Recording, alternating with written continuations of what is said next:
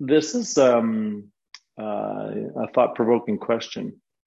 Um, think of a time that someone described you to have a certain personality or characteristic, um, some sort of personality trait or something like that. And it can be uh, something that they said that was positive or negative or neutral, but they're saying it about like not just commenting on you, like that's a nice shirt, but describing a character trait uh, that you have. What was the trait and how did this affect you, if at all? I'm pretty sure it probably did affect you. Um, but you know what? If you're really stone cold, maybe it didn't affect you. But um, I hope you can think of um, of something that uh, that you can share with us. I'm just going to open it up and um, jump in, unmute yourself.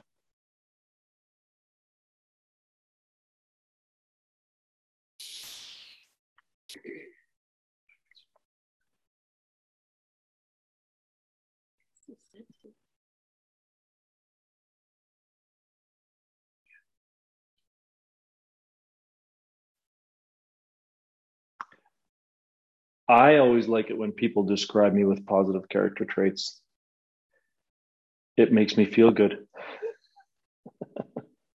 I know that, but sometimes uh, different things happen. I thought I heard somebody un- unmute themselves. Anybody got any? Uh, th- this is this is potentially very um, vulnerable, so um, you know that's okay. Or you can just share a really superficial one too. That that's all right as well.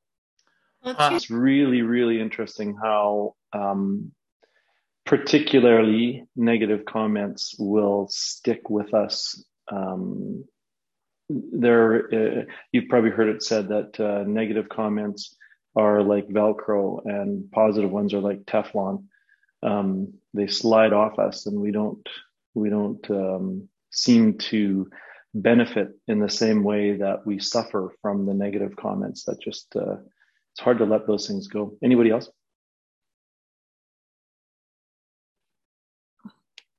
Yes. Uh, two thoughts came to mind. One was um, from high school, actually. I went to a huge high school in Minneapolis, 700 kids in my grad class.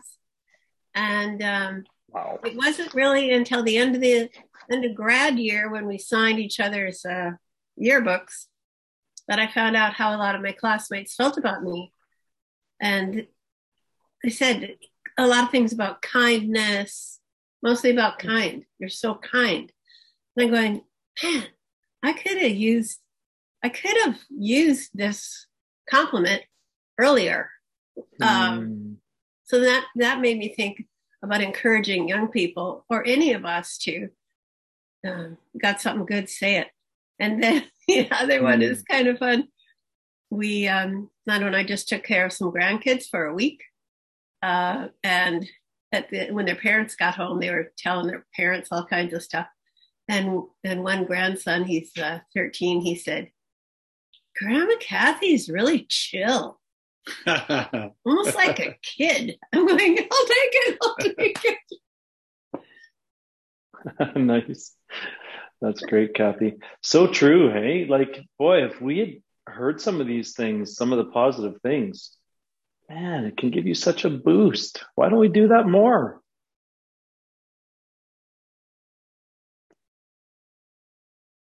Anyone else?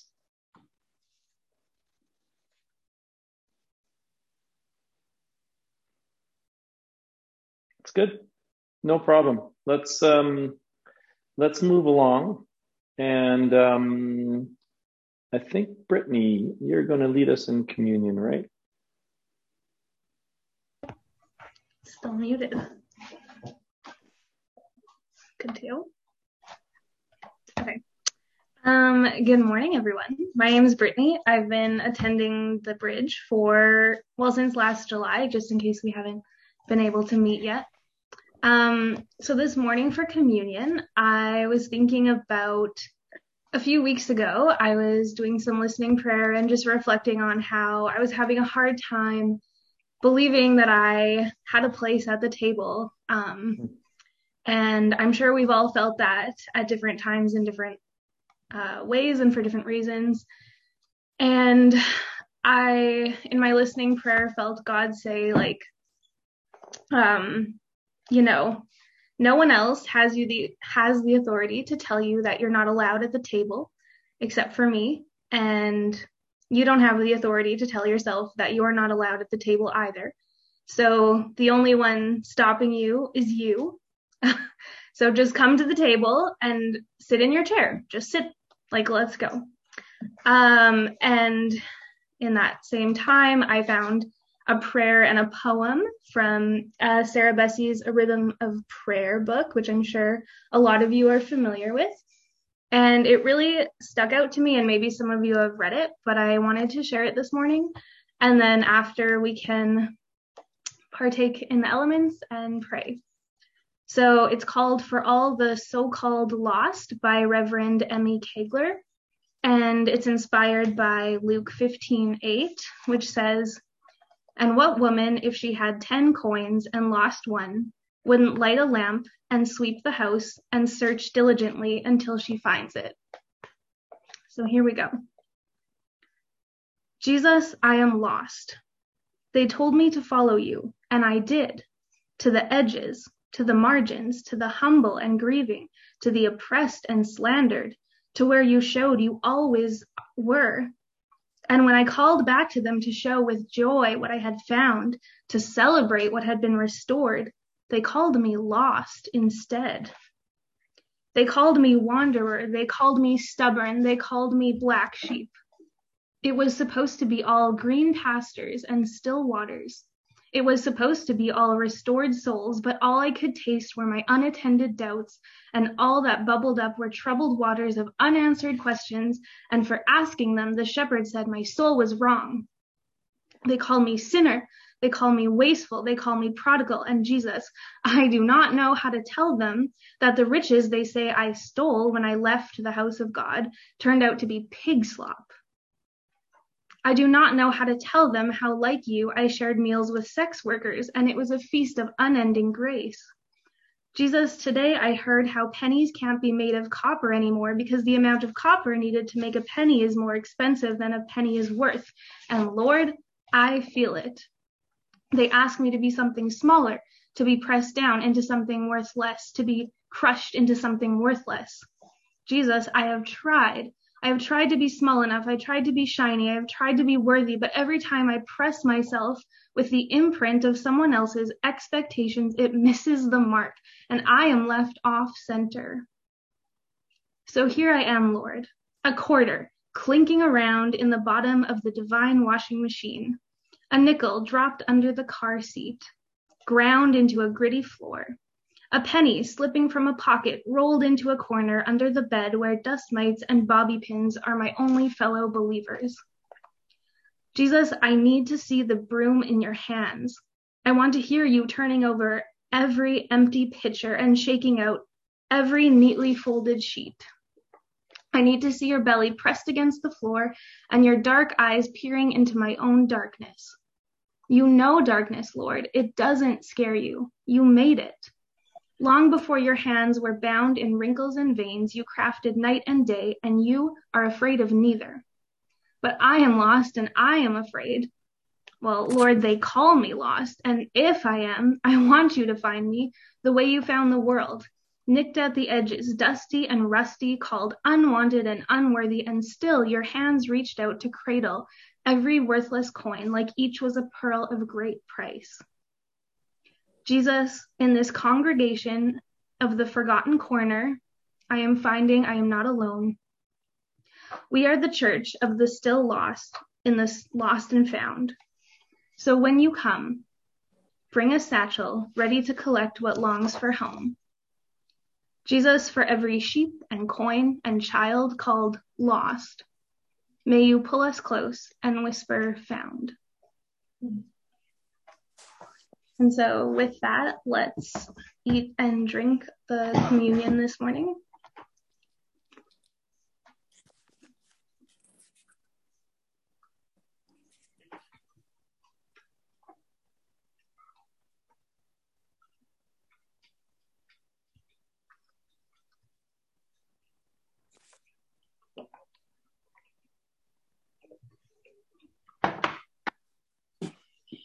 Um, yeah, thanks, Kylie. I see your comment in the chat. Um, I can try to find the words and put them in the chat for you.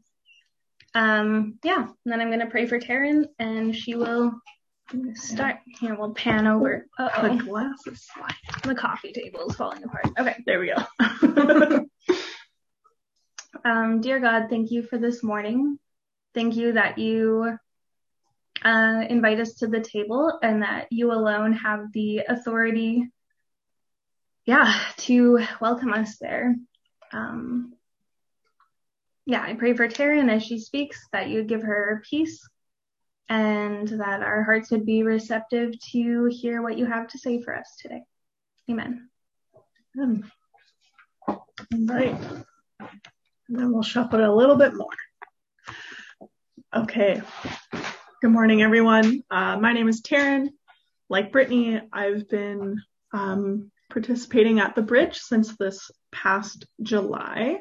And I'm just pulling up my notes that I have for me here.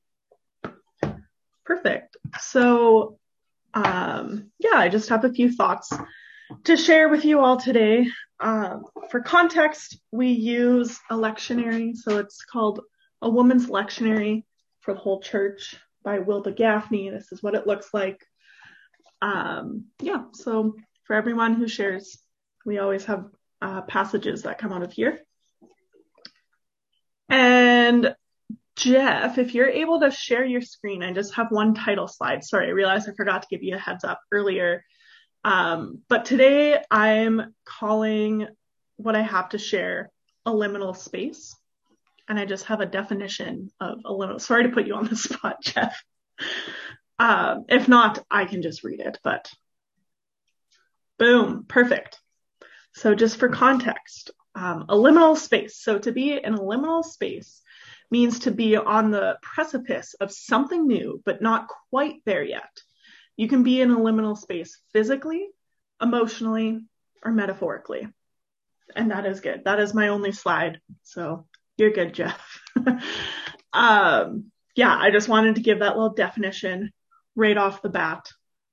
So as we kind of are at this point where Easter has happened, we've been waiting for Easter, Christ is risen, all that is there, and we come to find ourselves in a liminal space where Jesus is alive um, and still with his disciples, with the men and women who were following him, um, and hasn't been raised up into heaven, and the Holy Spirit hasn't arrived yet. And it's this kind of weird, you know, 50 days until Pentecost liminal space where we now, in hindsight, know that at the time, the people in, you know, Jerusalem, Jesus' followers were on the cusp of something new and they just didn't even know it.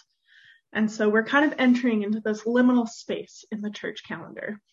Um, and this morning I woke up and realized I too have been in a liminal space as I realized today is April 24th. And so a year ago was supposed to be when I celebrated my college graduation. But of course, due to COVID, that got canceled quite last minute, even though we were a year into COVID. So like I had some awareness that it could happen. Um, and I did celebrate grad in September, but I've also been in this weird space where I'm actually interning here with the bridge um, to do some hours to kind of get my degree. And I'm also almost wrapping that up. And so I woke up this morning and was like, oh, it's it's been a year since I was supposed to graduate. And I've kind of been in this liminal space in my life for the last year, which has kind of become my new normal and served as a transition time from you know, four years of college to whatever's next. Um, so yeah, I just kind of want to keep that in mind of this idea of something new is coming. It's anticipation, but you're kind of in this void of like something has concluded and the next thing hasn't started yet. Um, and so in the church calendar, that's where we're at. But also we find ourselves in seasons like that a lot um, in our lives. So that is that. And I will now just give a brief summary of the passages within this book. And so what stuck out to me as I read them was, and it makes sense, it's the Sunday after Easter, Jesus is alive, and this theme of living was threaded throughout all the passages. And so um, I'm not going to read them all, I'm just going to kind of briefly summarize them all. So, first, um, in the Sundays after Easter, there's a bonus passage from Acts every Sunday. Um, so it's five passages instead of four that you can pick from. So if you're speaking in the next few weeks, you got like lots of good potential choices to pick from. Um, but first, there's Acts 1. Um, and it says here it's basically Jesus presenting himself to the disciples to say that he is alive. Um, and kind of who the disciples were. I'm not going to read it all, but basically, Jesus is alive and hanging out with his disciples. And then we have a Deuteronomy passage, fun, um, in which what sticks out to me is in verse in Deuteronomy 5, verse 3, as Moses is about to recap the Ten Commandments to the Israelites. It says that God gave them those commandments um, not with our mothers and fathers did the ever living God engrave this covenant, but with us, we who are here today, all of us alive. So there's that alive theme again. And then we have Psalm 41, and I love how Wilda Gafney translates the Psalms to be feminine pronouns. Um, and she just makes the comment that women are equally as included um, in these Psalms as people express their emotions. It's universal human experience. So it shouldn't be a bad idea to translate into a feminine pronoun. Um, but there's this line here um, where it says, The sheltering God protects her and keeps her alive. So there's also kind of that living theme. And then we have Romans 7. Um, Romans is just so dense theologically, so I'm actually not going to be touching on it much. But there's this part where it's just the idea of like the law applies to to the living. Um, and there's a lot theologically happening there, but I'm, I'm just going to leave it at that. You can look into it on your own if you want. And then we have John 20, 19, which I am going to read parts of it here. So it says in Gafney's translation, um, in John 20, when it was evening on that day, the first of the week, and the doors of the house where the disciples were where the disciples were closed for fear of Judeans, Jesus came and stood in their midst and said to them, Peace be with you all. And having said this, Jesus showed them his hands and his sides, so where he was pierced. Um, and the disciples rejoiced when they saw the Messiah. Jesus said to them again, Peace be with you all, just as the living God has sent me, so I send you all. Um, and then it kind of goes into uh, Thomas's story of doubting in Jesus and saying, Well, I didn't see him, so I need to see him to believe. And then it goes to the conclusion of the Gospel of John, where Jesus says to Thomas, Was it because you have seen that you believe? So Jesus revealed himself to Thomas there. Blessed are those who have seen or who have not seen and yet believe. And then we hear, now Jesus did many other signs in the presence of his disciples, which are not written in this book. But these, so what is written in the Gospel of John, are written so that you may come to believe Jesus is the Messiah, the Son of God, and that through believing you may have life in his name. And so there's that life thing theme again with both um, Jesus saying the living God has sent him, as well as John saying that he recorded the Gospels that you could have life in Jesus' name. Um, and I wasn't quite too sure what to do with this whole life theme because uh, it seems very natural of Sunday after Easter, yet there's also this internal turmoil as I hear the gospel was written down so that we would have life in Jesus' name. Um, and and I, I do think that's true. I think there's something to it, but I'm still trying to figure out what that something is. Um, and so while I do think Jesus rising from the dead, there being life in Jesus and in God is a good thing, um, I'm still figuring out what exactly that means. And so instead of kind of presenting an answer, I found myself asking a question instead, instead. And that question is, who is this living God? Because Jesus said that this living God has sent him. So I just found myself thinking, who is this living God that I believe to be revealed um, throughout the Bible? Um, and that's actually what I want to take a look at today, primarily through that Deuteronomy passage, but also through taking a peek at uh, the Psalms. So, yeah, I'm going to take a look at Psalm 41 again. And there are just a few words. So often it would be translated as the Lord, our God kind of idea, with the Lord being directly related to Yahweh, which is the name that God gave for themselves uh, when God revealed themselves to Moses at the burning bush. Uh, but Gafney often translates that to be a few different words, and I don't know the whole process behind the translation process, but for me, it's been so refreshing to hear different descriptors of God throughout um, reading these passages. So in Psalm 41, in which a woman is basically talking about her relationship with God and ascribing characteristics to God, it says that God is the faithful one. It describes God as the sheltering God who protects her and keeps her alive. We see the compassionate God who sustains her on her sickbed. We see her calling out saying, merciful God, be gracious to me.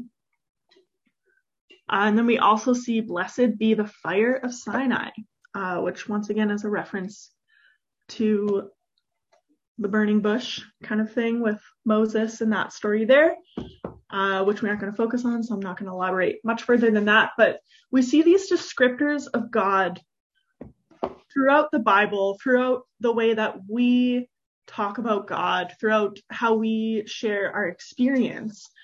Um, but there still is that question who is this living God?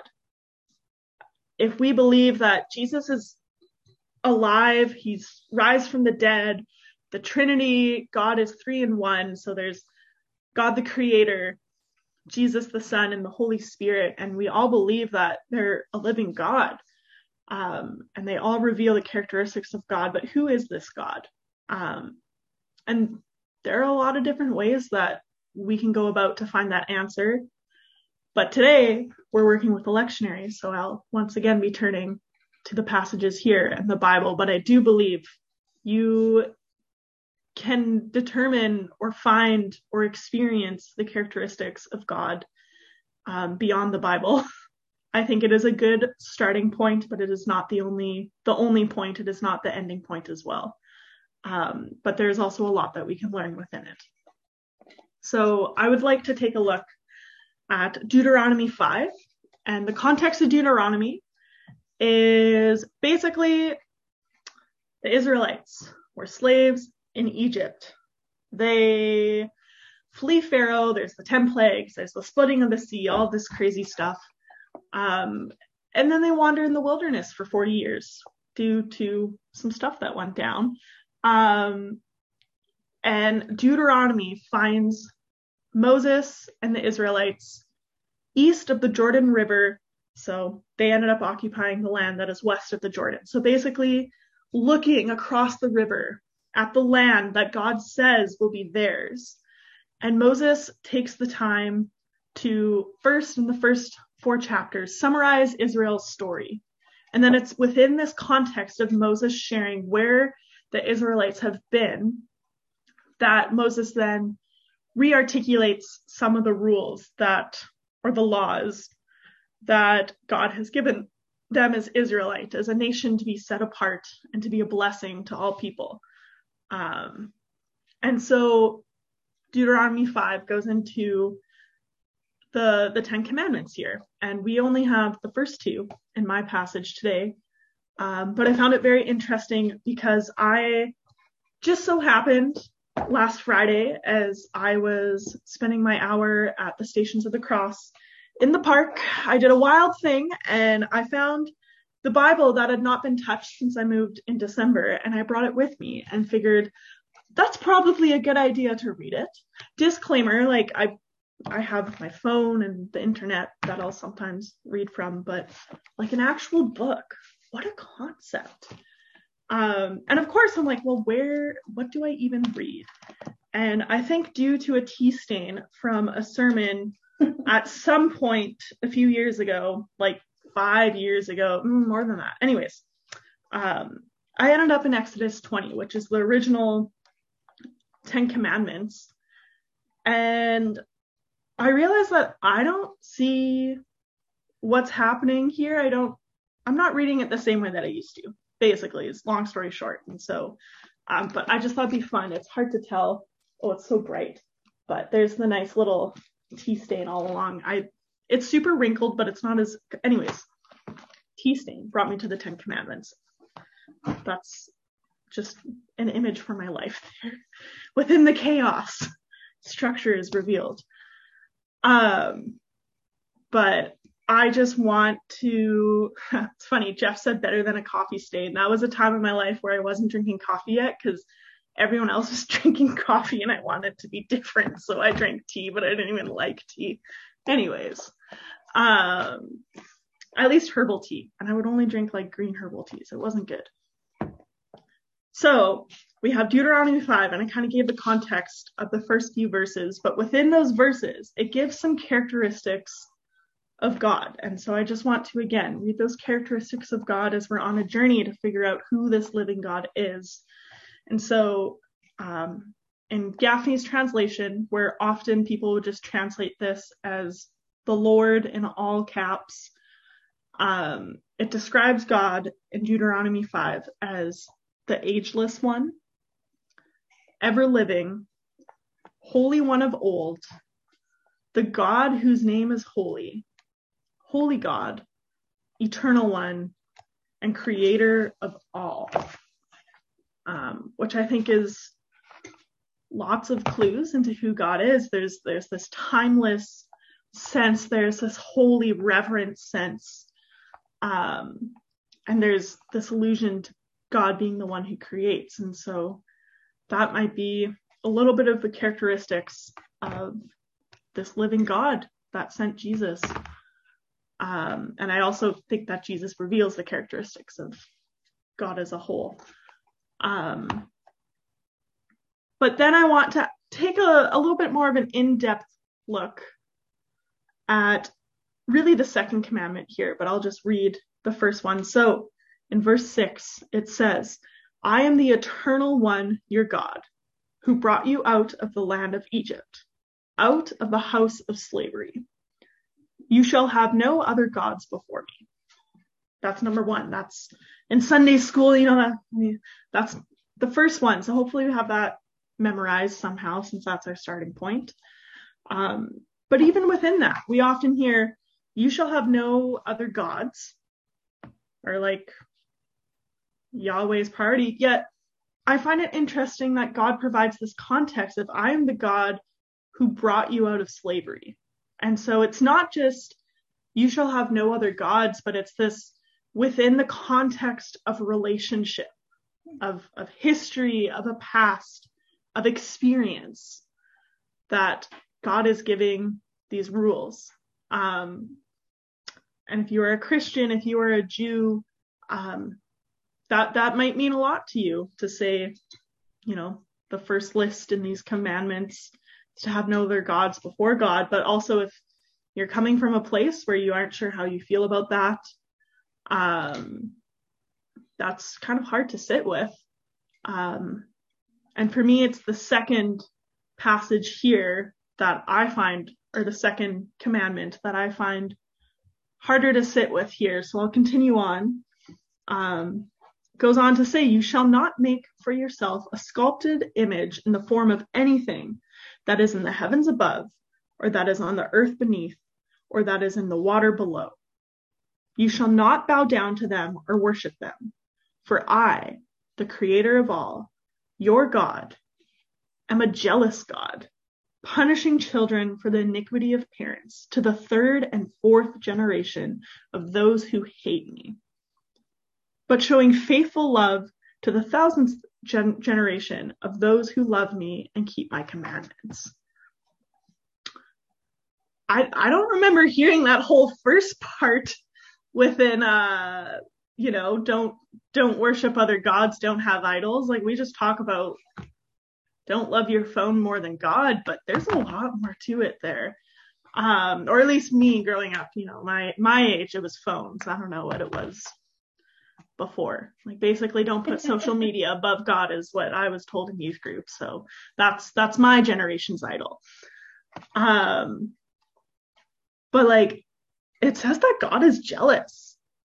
It says that that is a characteristic of God. And I don't think that's a characteristic that um, I grew up hearing or when I became a Christian at age 15 that I heard people talking about much is this idea of a jealous God.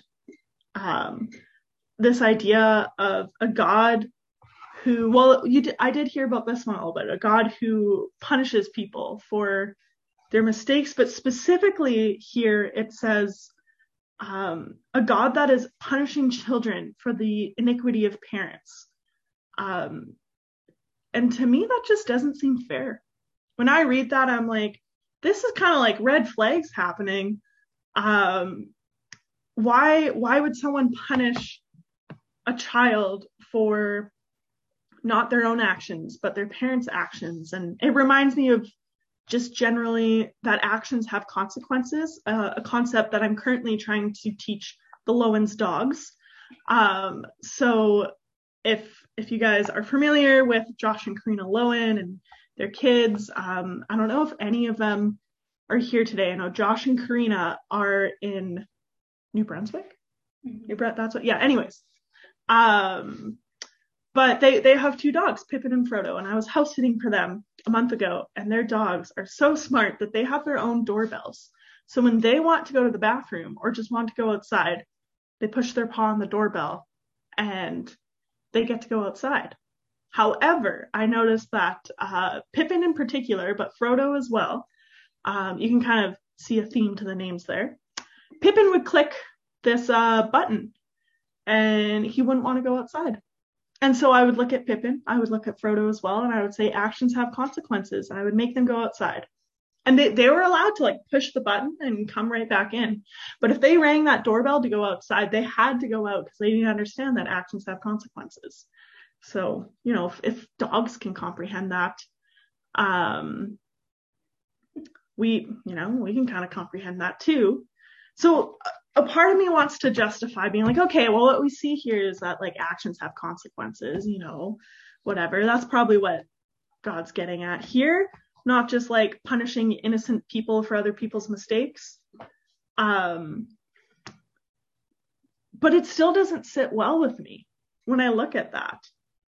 Um, and I feel like I've also heard people try to explain it as just, well, God's ways are greater than our ways. We don't understand God's sense of justice. We just need to trust that God knows what's best. Um, and I don't know if that's a sufficient explanation. Um, I don't know how I feel about asking, who is this living God? And reading that it it seems to not line up with my sense of justice, but also that's only my sense. So there's there's this tension. Um, but then if we read the next verse, um, I think it gets put into a better light here, where it says that to the third and fourth generations, basically, children will be punished um, if you if you worship gods other than God, other than Yahweh. Um, but then it says that God shows faithful love to the thousandth generation, um, in particular of those who love God and keep God's commandments. Um, but I think that's a really important contrast. Those three or four generations versus a thousand. I should have done the I won't do the math. I was about to figure out the math of that percentage, that ratio. But like it's a very like that really outweighs this idea of God's faithful love. So we observe we observe God's jealousy, but then we see God's faithful love basically greatly surpassing God's jealous nature.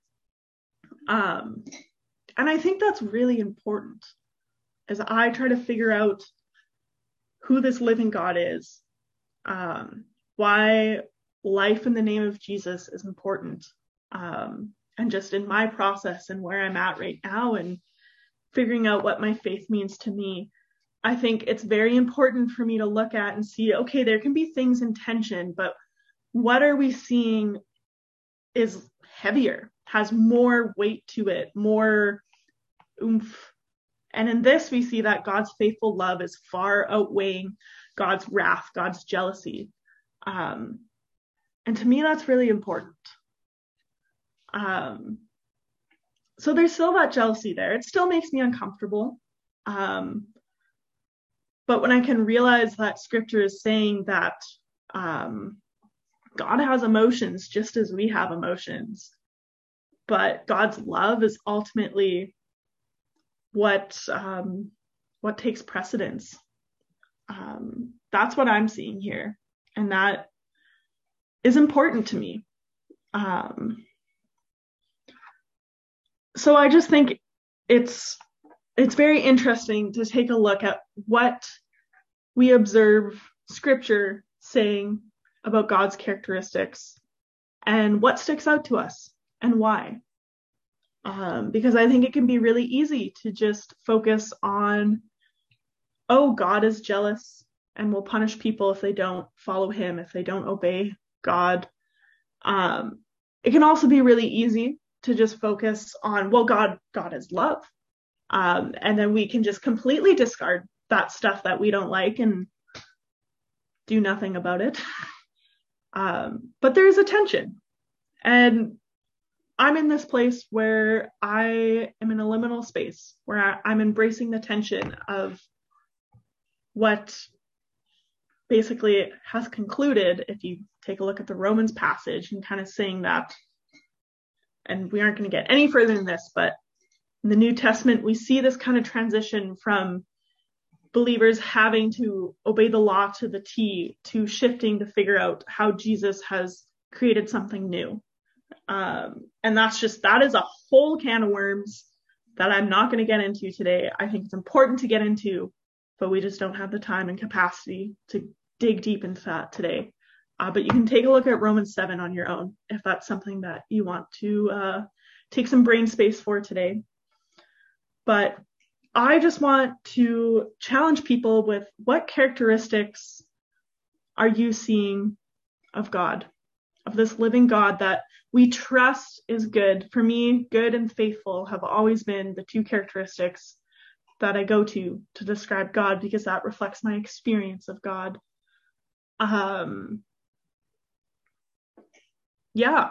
And so as I head towards concluding this, um, we, our series, our theme that we've already been on is Jesus at the center. However, post Easter, we're taking a shift from looking at Jesus at the center of every story tells his story to Jesus at the center of our everyday lives. Um, and as we find the church in a space of a, or in a liminal space, as I think I personally can see areas in which I'm in a liminal space in my personal life now. Um, yeah, I just want to challenge you to say, who is this living God? What have you been taught to understand of characteristics of God? What have you experienced of characteristics of God? What are you reading of characteristics of God? Um, all those kind of things, because I think we can find that answer in more than one place. Um, and as I said earlier, the way that I read the Bible has changed a lot. Um, partly in due partly due to me having a Bible, a biblical studies degree, having done four years of learning a lot of stuff. Um, and that has changed it. Um, me asking some really hard questions about how I understand God, how I understand the purpose of the church has changed how I read it. Me understanding parts of my identity and who I truly believe God has created me to be has changed how I read uh, the Bible, how I understand the church, all of those things, because they're all interconnected. Um, so I included a song today called God Is in the song playlists for like worship. Um, there should be a link in the emails that you get, or if not, on our website, thebridgeonline.ca slash sung worship. You can find the playlist there on YouTube or Spotify. And there's a song called God Is um, that I know I really resonated with, that I have a feeling a lot of you would resonate with. Um, and it kind of takes this this angry, wrathful concept of God and replaces it with a lot of more positive um, experiences and characteristics of God. Um, and I do think there's a tension there. I do, but I think we need to look at, at least for me, when when I read the Bible, I see God's love being the overarching narrative from the end to the beginning. Um, I see a lot of humans experience trying to understand the divine um, and that being in place there. And so I would like to leave you with a little flipperoo of the roundtable questions and have you ask yourself uh, similar questions in light of how you see God. Um, so the roundtable question was along the lines of how have people described you, positive, negative, whatever. How did that affect you? But now I want you to ask yourself, uh, what characteristics do you ascribe to God?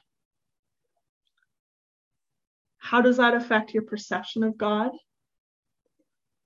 And then how does that per- affect your perception of yourself? Um, any other relevant questions for you, you can slide that in there too. But those are the three. What, what, yeah. How do you see God? Um, how does it affect you basically how does it affect your view of god um, and then i would like to attempt to tie it back into the theme of life that i think all five passages that have been selected within this lectionary um, because that seems to be an important thing that john wraps up his gospel saying that he told us these things that we could believe so that we would have life in the name of Jesus. Um, and so there's that image that I believe Eden, I know I first heard from Eden, and I think other people I know, Karina at Young Adults has shared it, and I think it was still Eden who shared it in the church thing, but we we have the tree of life and the the tree of the knowledge of good and evil. Um, and sometimes it's just nice to rest under the shadows of the tree of life. And I know this has been, yeah, shared before, but if it's something that's in your brain, great. If it's something that you need a reminder, but just what does it mean to stop and say, no, God has intended us to experience life, not to experience this binary of good and evil, but to just rest in, in life. And I don't know exactly what that means right now for each of us. Um, but I do trust that that is a general trajectory that I experience in my relationship with God, that I see in my reading of the Bible, that I experience in relation with community at the bridge, with other friends. Um, yeah. So, what characteristics do you ascribe to God? How does that affect you?